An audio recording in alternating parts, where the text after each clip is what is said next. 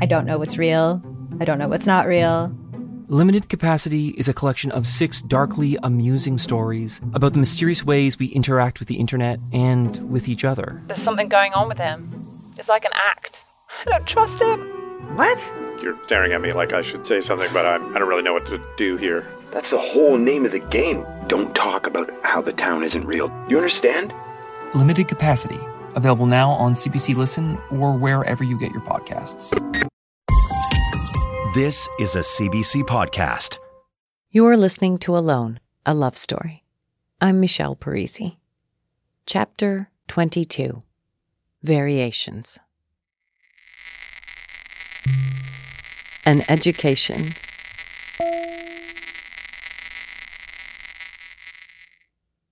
Several times a year, the husband would go out drinking with other teachers, sometimes after a school play or a colleague's retirement, and always after a long evening of parent teacher interviews. On these nights, I knew not to expect him home until 1 or 2 a.m., and I was fine with that. But in the last year of our marriage, these nights became more frequent, and he'd arrive home much, much later at 4 or 5 a.m. Sometimes I'd wake up to the sound of him crashing around in the kitchen downstairs. He's such a big, clumsy man at the best of times, but drunk and stoned, he's an elephant. All household items beware.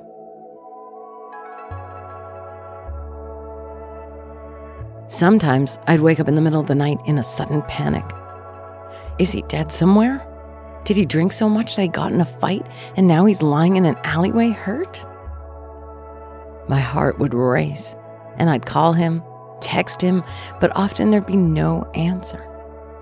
Those nights were the worst. I'd lie there and worry, tossing and turning till I heard the lumbering giant come up the stairs. I honestly only imagined something horrible had happened to him. I never once thought he was with a woman. Can you believe it? But that didn't mean I wasn't angry. By the time he'd stumble in, I'd be near hysterical. You're a married man, a father. You could have answered me. I thought you were dead. And he'd mumble, Sorry, sorry. Always so sorry. After the fact. The best times were when I slept soundly and didn't wake up in a panic or hear him when he came crashing into bed. Instead, I'd wake up in the morning light to find him lying beside me, his breathing heavy, his adorable but drunk face so sweet looking, so calm.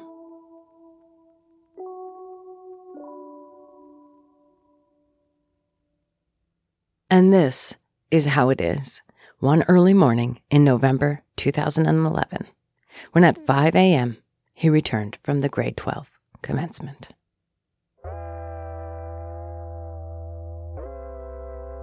He crawls into bed and doesn't realize I'm awake. Turning onto his side, away from me, he lets out a huge sigh. Reflexively, we wind our legs together, as always, and I watch his freckled back as it rises and falls with his breathing.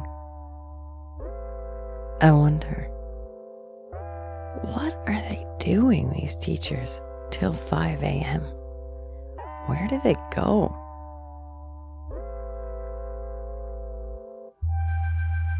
He senses I'm awake and sleepily turns and looks at me, eyes half open. Hi, love, I say.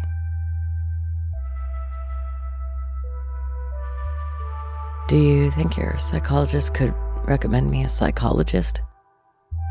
Is what he says back.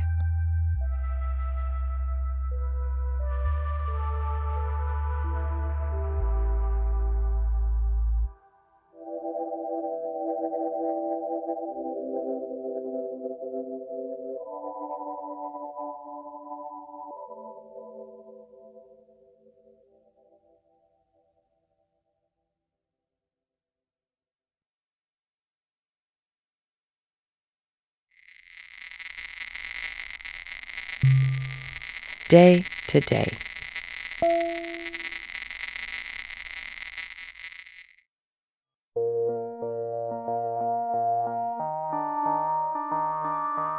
I'm rushing to Birdie's after school daycare. Again. The single parent dash. I run in at exactly 6:01 p.m., but I'm met by the disapproving looks of the women that work My child is, as always, the last child waiting to be picked up. I'm sweating, exhausted, guilty. So guilty for having to leave work early, for deigning to work at all based on the daycare ladies' faces. Guilty when Birdie says, I'm starving. What's for dinner? I have no idea what's for dinner, or even if there's anything in the fridge.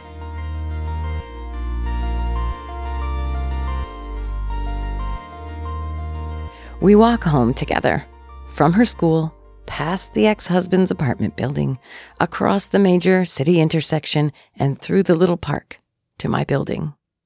She chats the whole way about warrior cats, and I half listen, going over my favorite fantasy instead. The one where I'm a man in the 1950s.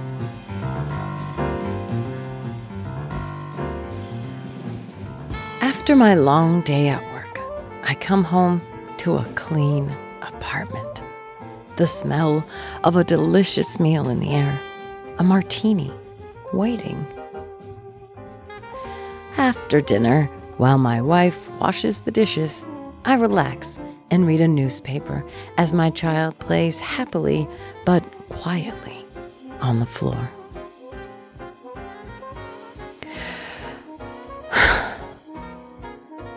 I would give anything to be a man, especially a white middle class man in the 50s. Those guys had it made. Instead, I'm a white lady in 2014. A single lady. A single mom. I will not get to sit down and relax until 10 o'clock tonight. At 7 o'clock, I'm cooking pasta when Birdie calls out from the bathroom. Uh, Mom? Mom? You need to come in here now. The toilet is overflowing. A lot.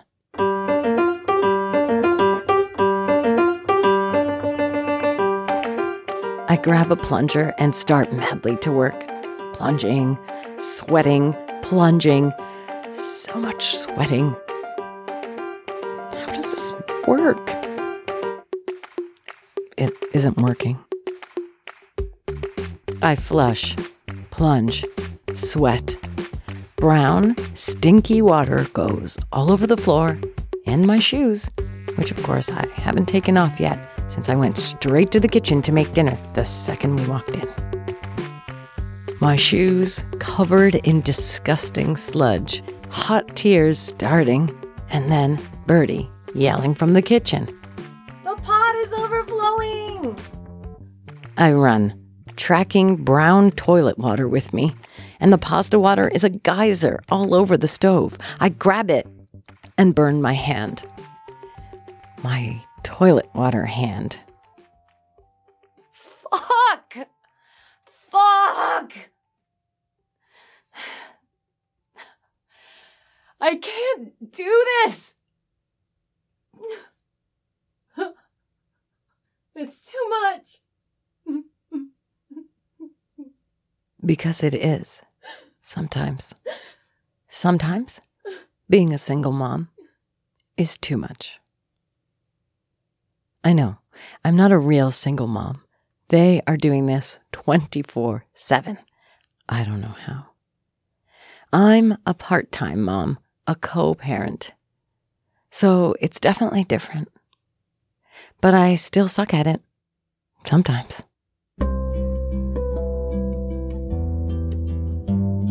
There are still these moments. There are still no Mother's Day gifts or Christmas gifts, and no gifts of sleeping in and breakfast in bed. No one to stop the pasta water from overflowing while I stop the toilet water from overflowing.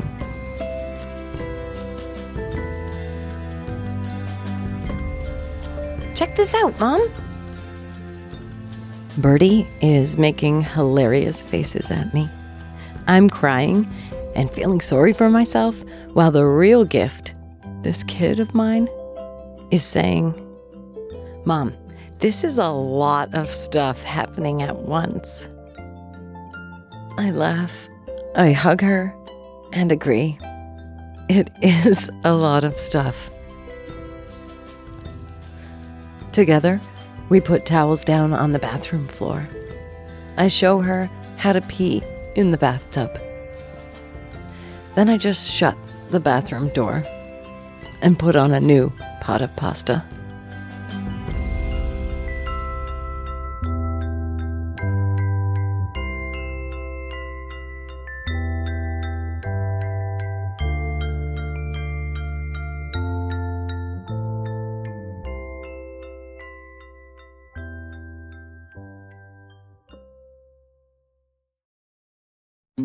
Hello, I'm Jess Milton. For 15 years, I produced The Vinyl Cafe with the late, great Stuart McLean. Every week, more than 2 million people tuned in to hear funny, fictional, feel good stories about Dave and his family. We're excited to welcome you back to the warm and welcoming world of The Vinyl Cafe with our new podcast, Backstage at The Vinyl Cafe. Each week, we'll share two hilarious stories by Stuart, and for the first time ever, I'll tell you what it was like behind the scenes.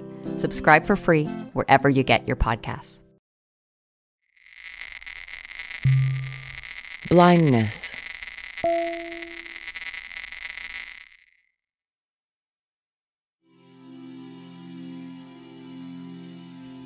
Spring 2014. I'm in the man with the white shirt's apartment, washing all the dishes as he naps. I love doing this. I can't really explain it, why it feels so good to be washing his dishes while he sleeps, or why I'm here at all, accepting his half love in return for my full. But there's an electrifying comfort in this moment, this normal I feel in the most abnormal of situations. When I'm here, in White Shirt's apartment, I really do feel young again. Here, there are no responsibilities or demands. There aren't even any clocks. Here, I don't think about mortgage renewals and ex husbands and missing my birdie so much it hurts. I don't think about car payments, insurance expiration dates, or what to make for dinner, or office politics, or my parents. His apartment is a cozy cocoon. Just the two of us and no sense of time. A stark contrast from my real life out there. In here, I can be 20 again. We can fall asleep when the sun comes up. We can talk all day and smoke weed and drink coffee and never put clothes on. We can pick up guitars and sing songs together. We can get a flash of inspiration at the same time and both have to dash to grab our notebooks and furiously scribble things down in them. We can laugh and lounge around and have sex four times in as many hours. In here, I'm relaxed. In here, with him, I feel the most like me.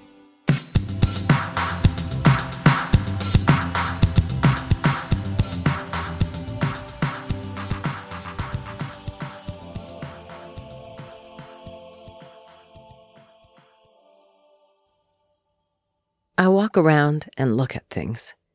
His things, things I love, things that make me feel more connected to him, even in this cramped and untidy space. The way he's turned a vintage briefcase into a nightstand, and how that mirrors the little retro suitcase in my apartment that I use as a toolbox. The massive Art Nouveau absinthe poster he has on the wall, similar to the one in my apartment, except I spent a lot of money to have it framed, and his is held in place by big peeling chunks of packing tape and just look at all these tiny trinkets and keepsakes arranged just so.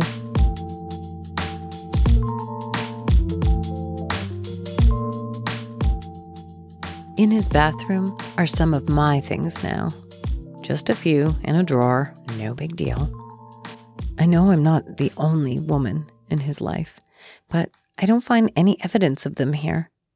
There's only my toothbrush, my comb, my hand cream. Not even his other not girlfriend, Rockabilly Redhead, seems to leave her stuff here.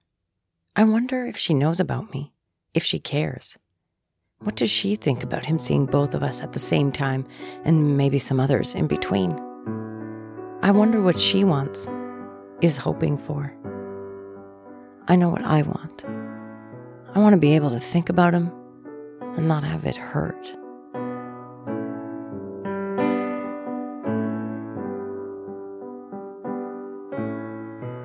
Over time, I get bolder, leaving more and more of my personal things in the bathroom and other parts of his apartment too, marking my territory, even though it isn't mine to mark. How did I get here?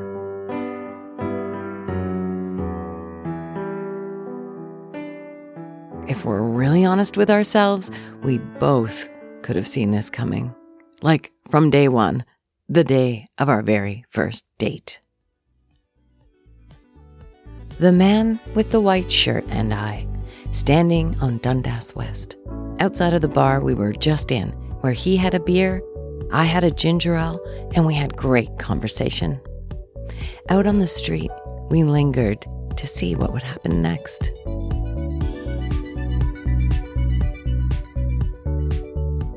He says, I need to tell you something. But I cut him off. Me too. I have a kid and an ex husband. I hold my breath. We just met. It's been an amazing night, and he is so hot, and I want to take him home with me. And usually I don't tell guys about Birdie and the ex husband, but I want to tell this man for some reason. Wow, cool, he says, and asks how old she is and how long it's been, the usual questions. I ask what he has to tell me. I see other women, he says, and I say, yeah, obviously, because we just met.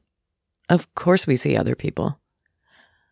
I didn't understand what he really meant, but also, he didn't really tell me.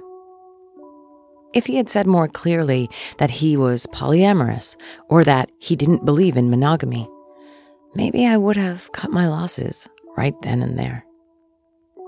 If he had said, being in a monogamous relationship is not right for me. It's possible that despite how hot he was and how special he seemed, I may have decided right then and there I would not get involved. But he didn't say that and I heard what I wanted to hear.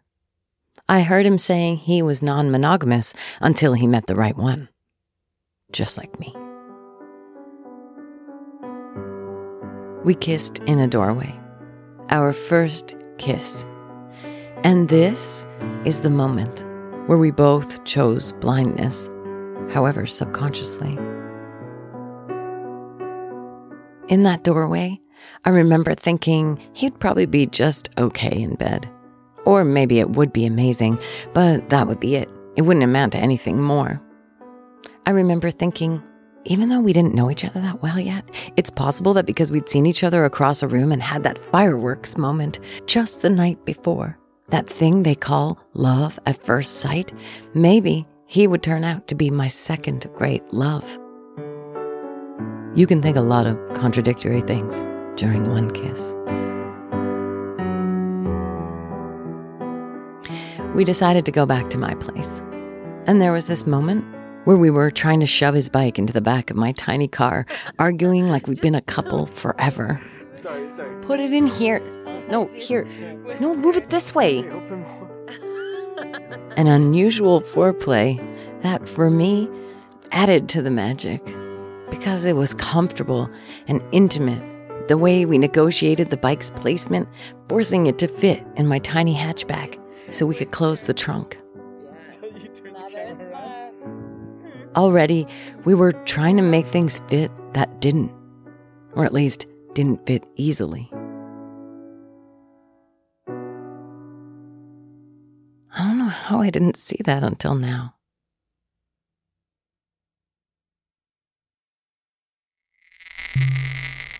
Time.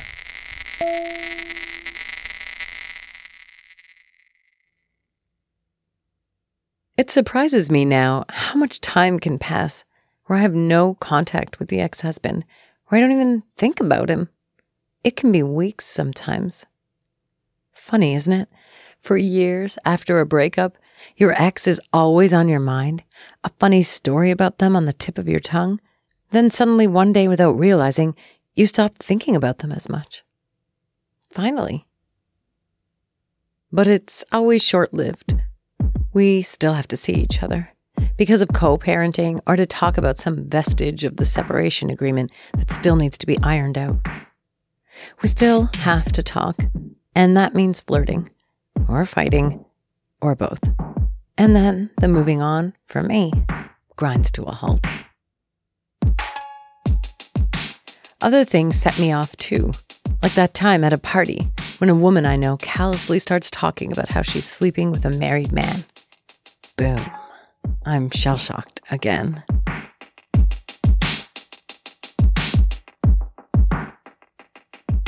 Or the time he shows up on a dating app and a ton of women I know screen cap it and text it to me, along with, Is this your husband? To which I reply, Ex husband. Also, that photo's from like 15 years ago, as if. And we all have a big old laugh at his expense. But inside of me, the awful, twisty pang returns. Not a pang of nostalgia, but a pang of regret. Regret that I married him in the first place because it brought me here, to this moment where I have to relive a precise pain over and over again. I want to be able to laugh it off. I mean, really laugh it off, like laugh him right out of my life, but I'm stuck with him forever because of Birdie. Without a child, I wouldn't have to talk to him at all, ever. There would have been distance. It would have been easier to get over the heartbreak and hurt.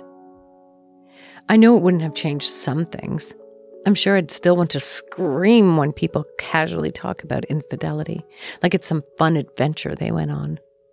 I know I wouldn't have avoided the screen capped profile pics. But maybe I would have had a real chance at healing if he wasn't around so much. If he wasn't there with his smirk and those shiny eyes and his words that hit me like so many slivers of flying broken glass. Time is healing the wound, just like they said it would, but it will always be there. The scientist, the husband, the ex husband, he's always with me. And in that way, I will never be free.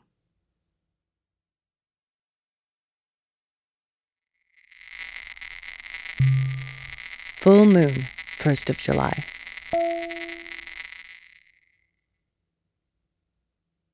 Dear White Shirt, Tonight, we talked and talked, all the adults, once the kids finally fell asleep. We drank wine around a bonfire and then more wine, and we talked about how the moment is life. How the things you can't plan for, isn't it funny how they often turn out to be the best things? If we let them. We had more wine. We talked about death and fear, risk, love, gratitude. We talked about how our parents fucked us up and what ways we would inevitably fuck up our own kids. We laughed so much, even when what we were talking about was painful.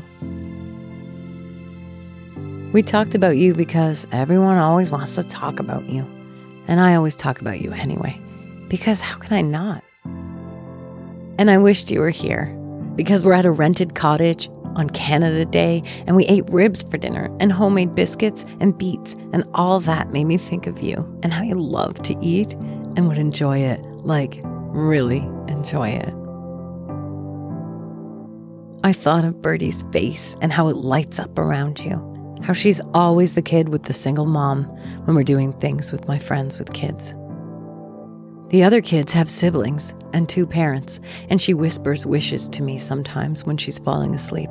Things like, Mom, sometimes it would be nice to have a brother or sister to play with, but that's okay. I understand. And I lie there very still beside her. Because when I had her, I wasn't sure I had the feeling, you know, the right feeling I thought I should have about being a parent.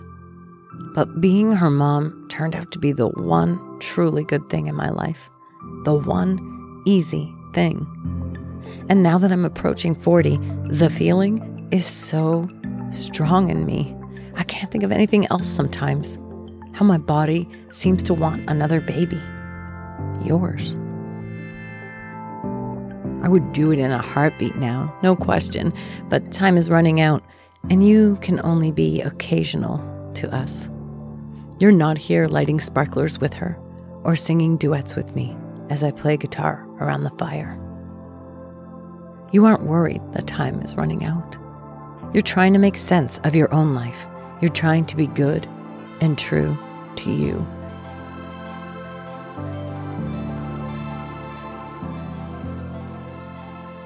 Your free spirit is what I love about you, even though it's the thing that keeps you from me.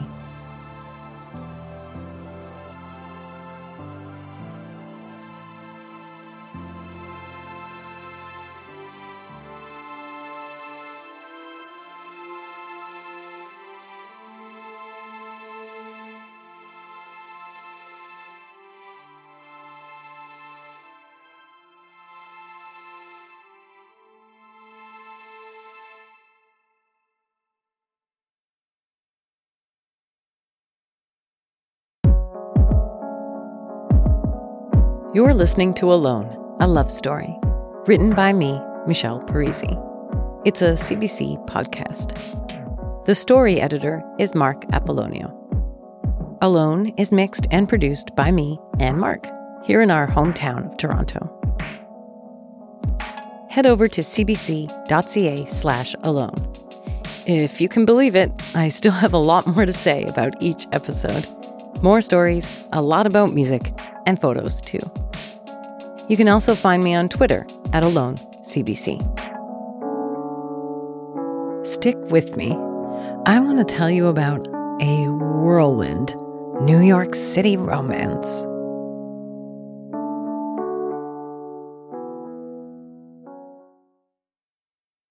Hey, there's another CBC podcast I want to tell you about Personal Best a sweet and unusual self improvement podcast hosted by the lovely and hilarious Rob Norman and Andrew Norton. Subscribe to it today. For more CBC podcasts, go to cbc.ca slash podcasts.